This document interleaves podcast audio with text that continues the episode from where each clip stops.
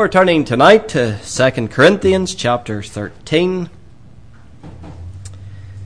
And my text for this evening can be found in the verse 14. You'll be familiar with these words of Paul. These are words of a benediction. Now, a benediction is the pronouncing of a blessing upon a congregation. You'll have noticed that uh, I pronounce the benediction, and I'm sure other men who come here too, they pronounce a benediction upon the congregation. It's not some sort of popish thing, it's a biblical thing. Paul here pronounced a blessing from God upon the people, and it's something that God has promised to his people the grace of the Lord Jesus Christ and the love of God and the communion of the Holy Ghost be with you all. And Paul here pronounces this benediction upon the congregation at Corinth. I don't want to deal with the subject of the benediction tonight, and I'm not going to look at the whole benediction, but just the first part of it. Paul says, The grace of the Lord Jesus Christ. And that's our theme for this evening. The grace of our Lord Jesus Christ. But we need the help of God, so let us unite together in prayer. Our Heavenly Father, we confess to be those who struggle with the deep things of God. But we thank Thee that Thou hast promised the illuminating power of the Holy Ghost. And Father, we ask Thee now for the Holy Spirit to be our teacher. We pray, Father, for preaching that is in the Holy Ghost. We pray for minds that are desiring to see none but Jesus only. Father, come tonight and lead us to behold thy Son. He is the one that we love. He is the one that we ought to adore. He is the one that we want to be hungering and thirsting after tonight. So, Father, come tonight and help us to see Christ. Manifest thy Son in each of our hearts. Cause our love for and our knowledge of him to grow and intensify this evening and may he have all the preeminence and all the glory. We ask in Jesus' name. Amen. The word grace is a very unique word, and it has a variety of usages in the English language. We know it's a name that can be used for a girl. I know many ladies and their name is Grace. We speak of saying a prayer before a meal and we call that the grace. We ask somebody who's visiting, perhaps, would you say the grace? In the musical circles, it can refer to a musical note in a harmony or melody. And you maybe don't have it here, but in the United Kingdom, we have all these titles that are given to men and women, uh, Lord, Lady, etc. But one of the titles given to a noble person is Your Grace. But what exactly is grace in the proper biblical sense? Well, grace can be defined very simply as the unmerited favour of God. That's grace summed up very simply. The unmerited and undeserved favour of God. And friends, that means we cannot work for grace. There's not a thing you can do with your life not a thing you can do with your hands. Not a state that you can get your heart or your mind into whereby you can earn or merit grace. Nothing you can pay into the church can buy you grace, despite what the Roman Catholic Church would teach you tonight. There's nothing you can do to work for grace, and you cannot earn it. If you could, then it wouldn't be grace.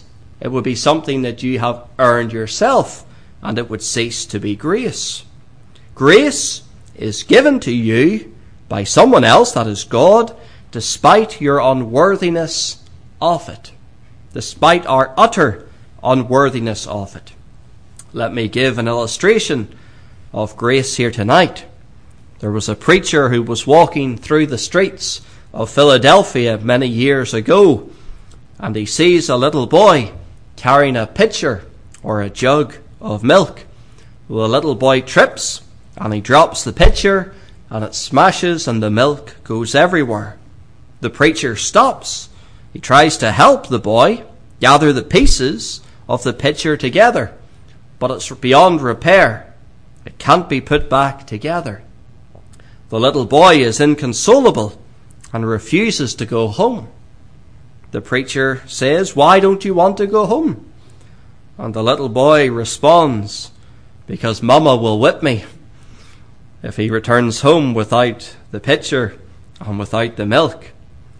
Instead of leaving the little boy in his state of misery, the preacher takes this little boy to a store and he buys him a new pitcher. He then takes the little boy and has him, or has the pitcher filled with milk. He then carries uh, the pitcher along with the boy to his house door. He hands the boy the pitcher of milk and asks him, Will Mama still whip you now? To which the little boy replies, No, sir. This pitcher is far bigger and better than the one we had before. The point of emphasis from this illustration the preacher didn't have to stop with this young boy. He didn't have to try and console him. He didn't have to buy him a pitcher, fill it with milk, carry the boy and the pitcher home. He was under no obligation to do so, but his actions were done completely out of grace. This boy did not deserve it from the preacher. The preacher did not have to help him. It was done by grace. Well, I tell you tonight that grace is unique to the Christian religion, and it's unique to the true biblical religion. Because the evangelical, Bible believing Christian is the only one who depends upon grace alone and not some degree of works. If you search any other religion in the world, and somewhere and somehow they will fit in a system of works whereby you have to do this in order to demonstrate your salvation. But the Bible does not teach that salvation is by works.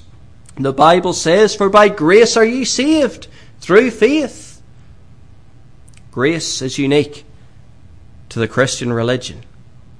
It's a word that appears often in the Bible. 159 times we read of grace in Scripture. In fact, it's a fundamental doctrine. That is a teaching. Because without grace, there's no salvation. If God did not display grace towards sinful men and women, we wouldn't have salvation. Christ would never have come into the world, and you and I would be left in our sin, and we would be cast into hell forever. But grace is also part of the nature of God. Because if God does not possess this virtue of grace, there's no hope for us. No hope at all. I believe the actions of God towards fallen man can be summed up in this one word grace. And we see this grace personified so wonderfully in the person of our Lord Jesus Christ. How often does the Apostle Paul and the other apostles speak of the grace of Christ? Well, I want us to think upon that here tonight. This very important subject, this very important uh, attribute that Christ has grace to us. Three things that I want us to look at tonight about the grace of our Lord Jesus Christ. First of all, let us note the nature of His grace. And the first thing we can say is His grace has always been there.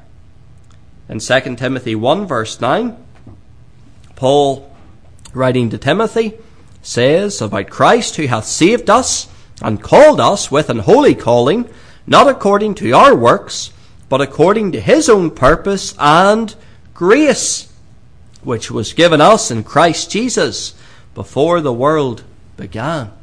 So grace was given to us in Christ before the world began. So that means that Christ had grace before this world began. Christ didn't develop grace whenever he commenced his ministry or at his incarnation. His grace has always been there.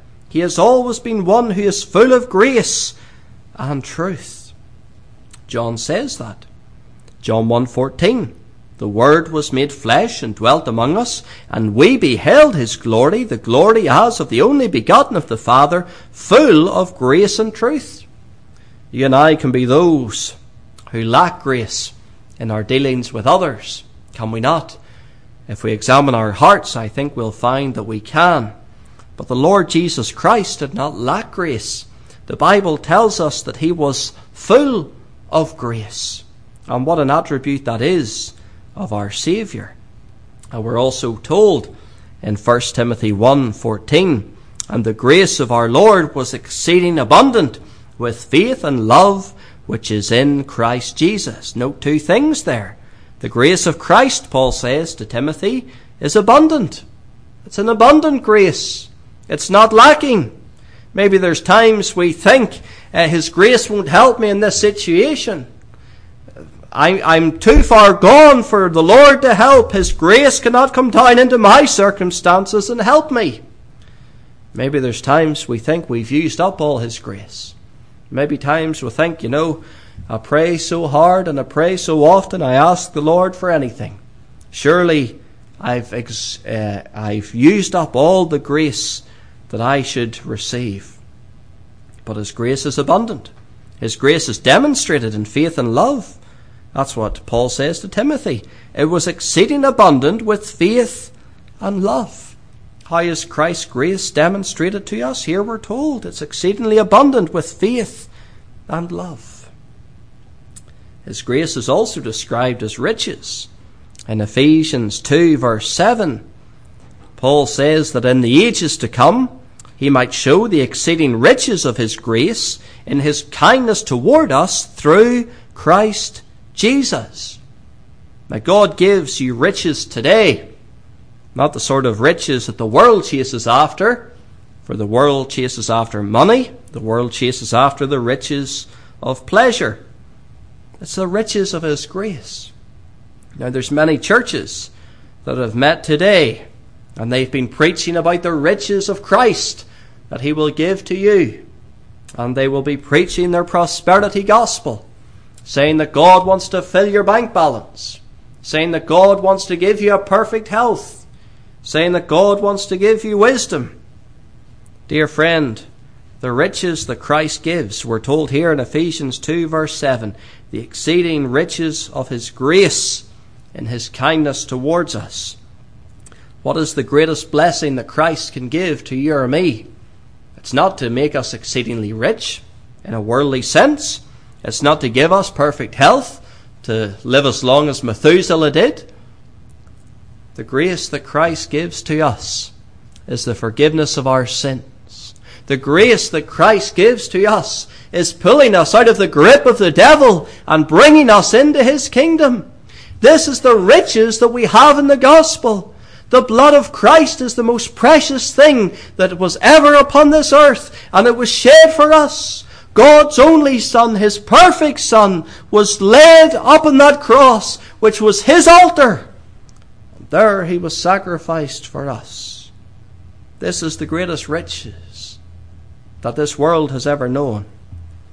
But sadly, many men are preaching different riches from Christ today. Different men have different natures, and they can normally be summed up in one word we can think of a man, we can maybe say, well, he's a gentleman.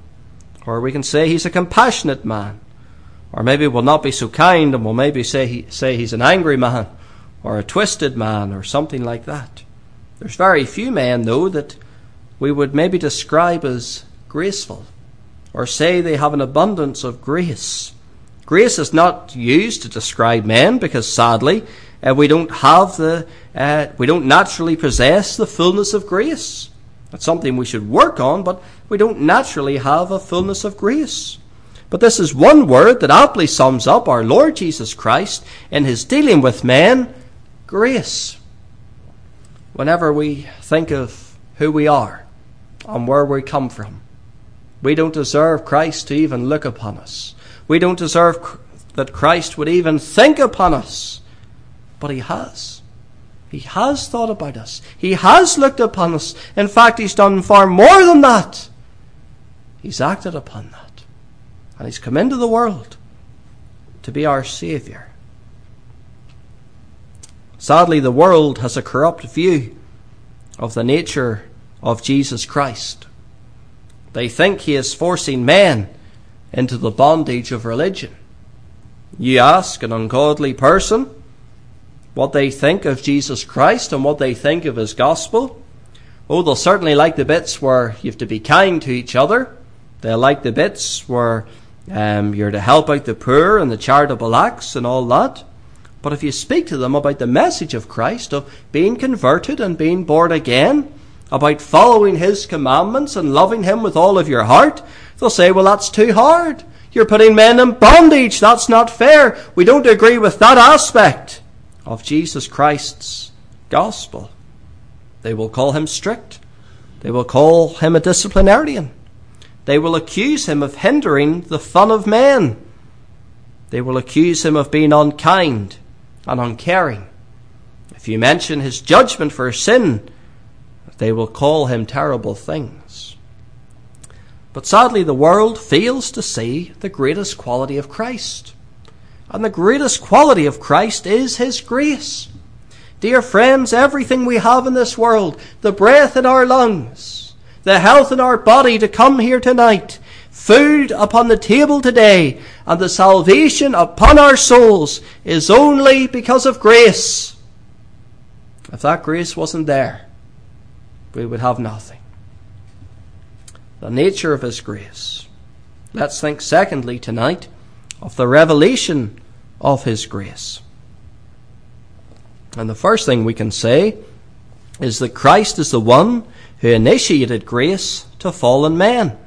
John 1:17 For the law was given by Moses, but grace and truth came by Jesus Christ.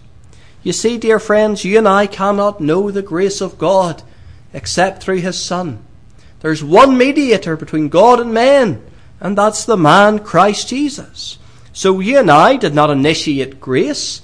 We did not come and pray to God, God, show grace towards me, and then God acted upon that. No.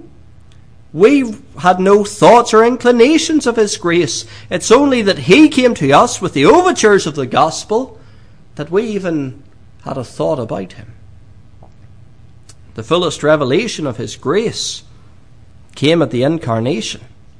In 2 Corinthians 8, verse 9, Paul says, For ye know the grace of our Lord Jesus Christ, that though he was rich, yet for your sakes he became poor, that ye, through his poverty, might be rich. Many in the world today have little thought or care of the incarnation. How sad it is that many who stand in pulpits today deny the incarnation but, dear friend, this is the greatest revelation of His grace. Think about it. The eternal, only begotten Son of God left heaven where He was worshipped perfectly, left heaven where there was no harm or danger towards Him, and came into this world as a helpless babe. Why? As an act of grace, to be the Saviour of sinners. He didn't come to set up a, a military kingdom. He didn't set up to, or come to set up political reign. No, he came with one purpose in mind, to be a sacrifice upon a cross. And it was all of grace. His death was an act of grace. Hebrews 2 verse 9 says, But we see Jesus, who was made a little lower than the angels, for the suffering of death, crowned with glory and honour, that he, by the grace of God, should taste death for every man. It was an act of grace that took him to that cross in our place. He didn't deserve to be there. He committed no crimes worthy of death. There was no sin in him. He's the only one who has ever lived, who has never sinned. And what did wicked men do? They nailed him to a tree. But he went willingly. It was an act of his grace that he was willing to lay down his life, that ransom for many. The revelation of his grace is also revealed in the forgiveness of sinners. Romans 3:24 says that we're justified freely by his grace through the redemption that is in Christ Jesus men and women in their natural condition have a problem. They do not stand just before God. but by the grace of the Lord Jesus Christ and the redemption that He has procured for us, we now can stand justified before God. We can stand before God just as if we had never sinned. And it's all an act of His grace. But men and women don't see that today. One of the saddest things about talking to men and women on the streets at open airs is they think they'll stand before God on the day of judgment and they say, I'll be okay, or I'll tell God, or I'll argue with God. Dear friend, they'll do no such thing. We have a need to stand before God justified. If God was to read out the list of our sins, we wouldn't be able to argue with Him at all. But Christ is the one who, through His grace, is able to make us just. And His grace brings salvation to the sinner. Romans 5:15 But not as the offense so also is the free gift for if through the offense of one many be dead much more the grace of God and the gift by grace which is by one man Jesus Christ hath abounded on to many Christ is the one who brings salvation. We do not earn salvation. We do not merit it. The Pope cannot grant it to us. No! Christ gives that gift. And it's all by grace. His grace imparts faith to our souls. Acts 15:11. But we believe that through the grace of the Lord Jesus Christ we shall be saved. His grace leads to eternal life. Romans 5:21 that as sin hath reigned unto death, even so might grace reign through righteousness unto eternal life by Jesus Christ our Lord. You see everybody wants to be in heaven. Nobody wants to think of the terrible alternative of hell. But nobody or very few want to accept what the Bible says that it's by grace alone. So many are depending upon their own way and their own righteousness. But His grace leads to eternal life, and His grace is bestowed upon those who believe. We spoke earlier of benedictions. There's 23 benedictions recorded in the New Testament that speak of the grace of our Lord Jesus Christ. 23. 2 Corinthians 13 14 is probably the most common and the most familiar. The grace of our Lord Jesus Christ and the love of God and the communion of the Holy Ghost be with you all. His grace is not just given to us at salvation, His grace is with us every second of every day. Maybe you're here tonight and you're wondering, well, how would I live as a Christian? How could I keep myself as a Christian? I would feel, I'd go back to my sin, I'd wander away from God, my heart would grow cold. But He promises His grace, not just at the moment of conversion, but every second of every day. He has promised, I will never leave thee nor forsake thee. We've thought of the nature of His grace, the revelation of His grace. Think finally of the example of His grace we are to follow. You see, grace is not a quality that is limited to Christ. It's a fruit of the Spirit that should be in every professing believer. It's an evidence of our salvation. The Apostle Paul desired grace to the churches. Romans 1 verse 7. To all that be in Rome, beloved of God, called to be saints, grace to you and peace from God our Father and the Lord Jesus Christ. He desired, Paul desired grace to individuals when he blessed them in his epistles to Timothy, Titus, and Philemon. Think of what he wrote to Timothy. 1 Timothy 1 2. Unto Timothy, my own son in the faith, grace, mercy, and peace from God our Father and Jesus Christ our Lord. And Paul encouraged Timothy to trust and rely upon the grace of Christ. That's what we're to do and encourage others to do as well. 2 Timothy 2 verse 1. Thou therefore, my son, be strong in the grace that is in Christ Jesus. Be strong in His grace, Timothy. Lean upon His grace. Trust upon His grace. He has saved you from sin. He'll help you and He'll be with you through all of your journey in life.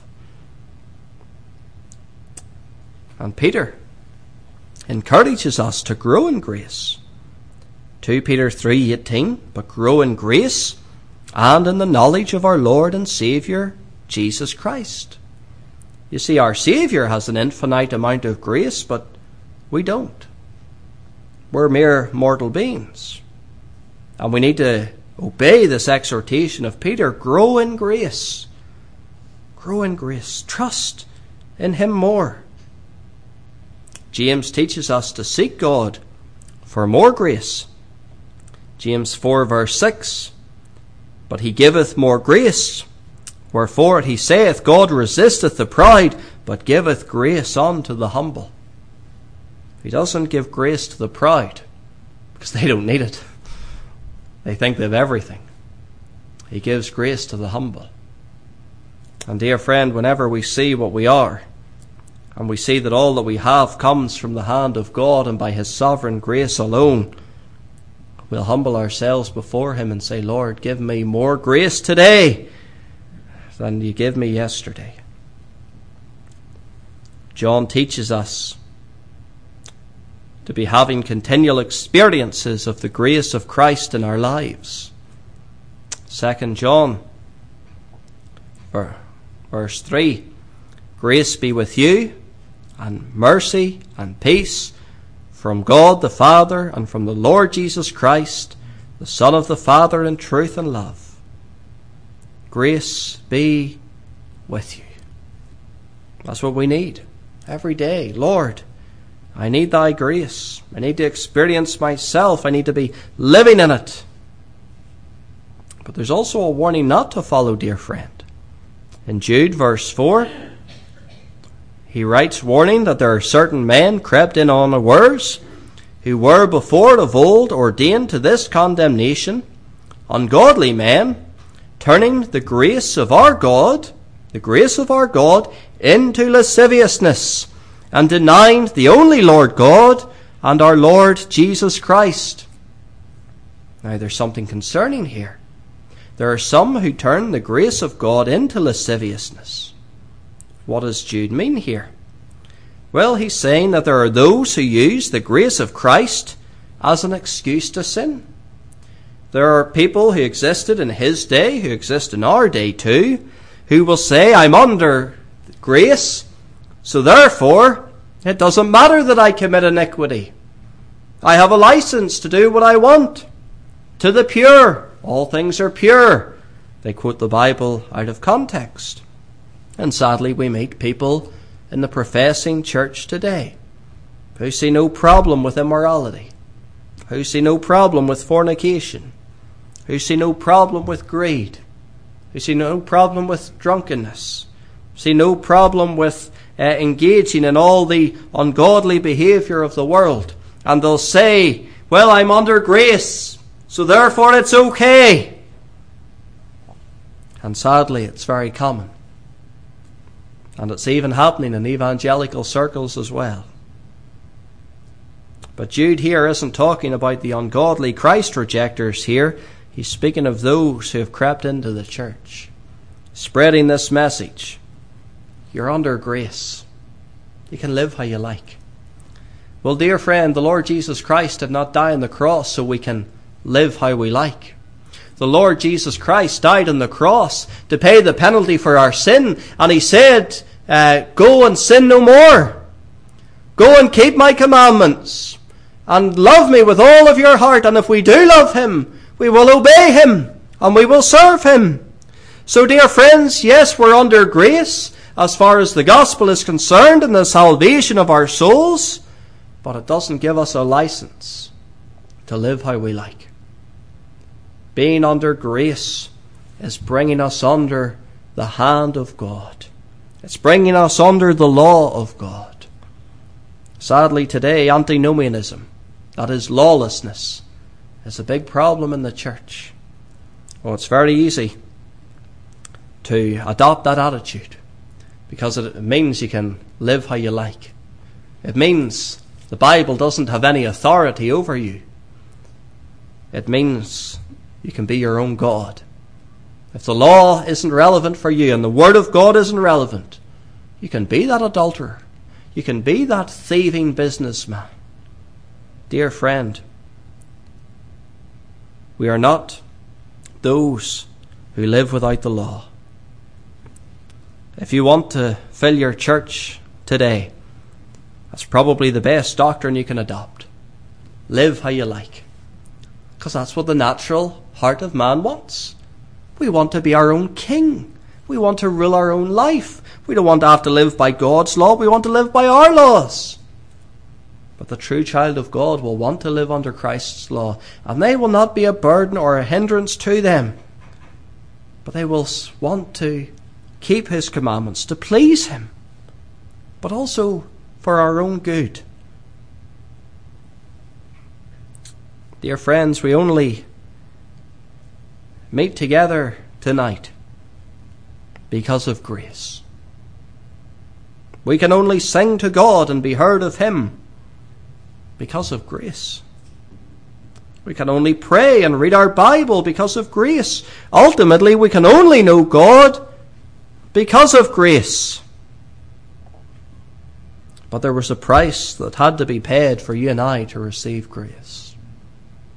And if this price was not paid, there would be no grace for me and no grace for you. And the price that had to be paid was the price of the Lord Jesus Christ dying on that cross, bearing our sin and having suffered the wrath of God for it. If that was not paid, dear friend, there would be no message tonight. There would be no Bible. There would be no hope. Everything we have depends upon His grace alone. But let me ask in closing are you depending upon His grace? Or are you depending upon some work that you've mustered up in your own heart and mind? Are you depending upon even some profession of faith that you're trusting that you've made? I've professed to be a Christian, therefore I must be saved. We can run the risk of relying upon our profession rather than relying upon His grace. And that's very serious, especially in evangelical service uh, circles. We can rely on something we have said, some prayer that we have offered, instead of relying upon the Saviour. We must rely upon Him. And we must rely upon His grace alone, because it's only His grace that saves. And His grace that will take us to heaven. Let's unite together in prayer. Our Heavenly Father, we do thank Thee for the grace of our Lord Jesus Christ. Without His grace, Father, we would have no hope. Without His grace, we would be still in the mire of our sin. But we thank Thee for reaching down so far in order to pick up so little. Pardon our many transgressions here tonight and help us to be leaning upon Christ alone and His grace alone for salvation. We pray in Jesus' name. Amen.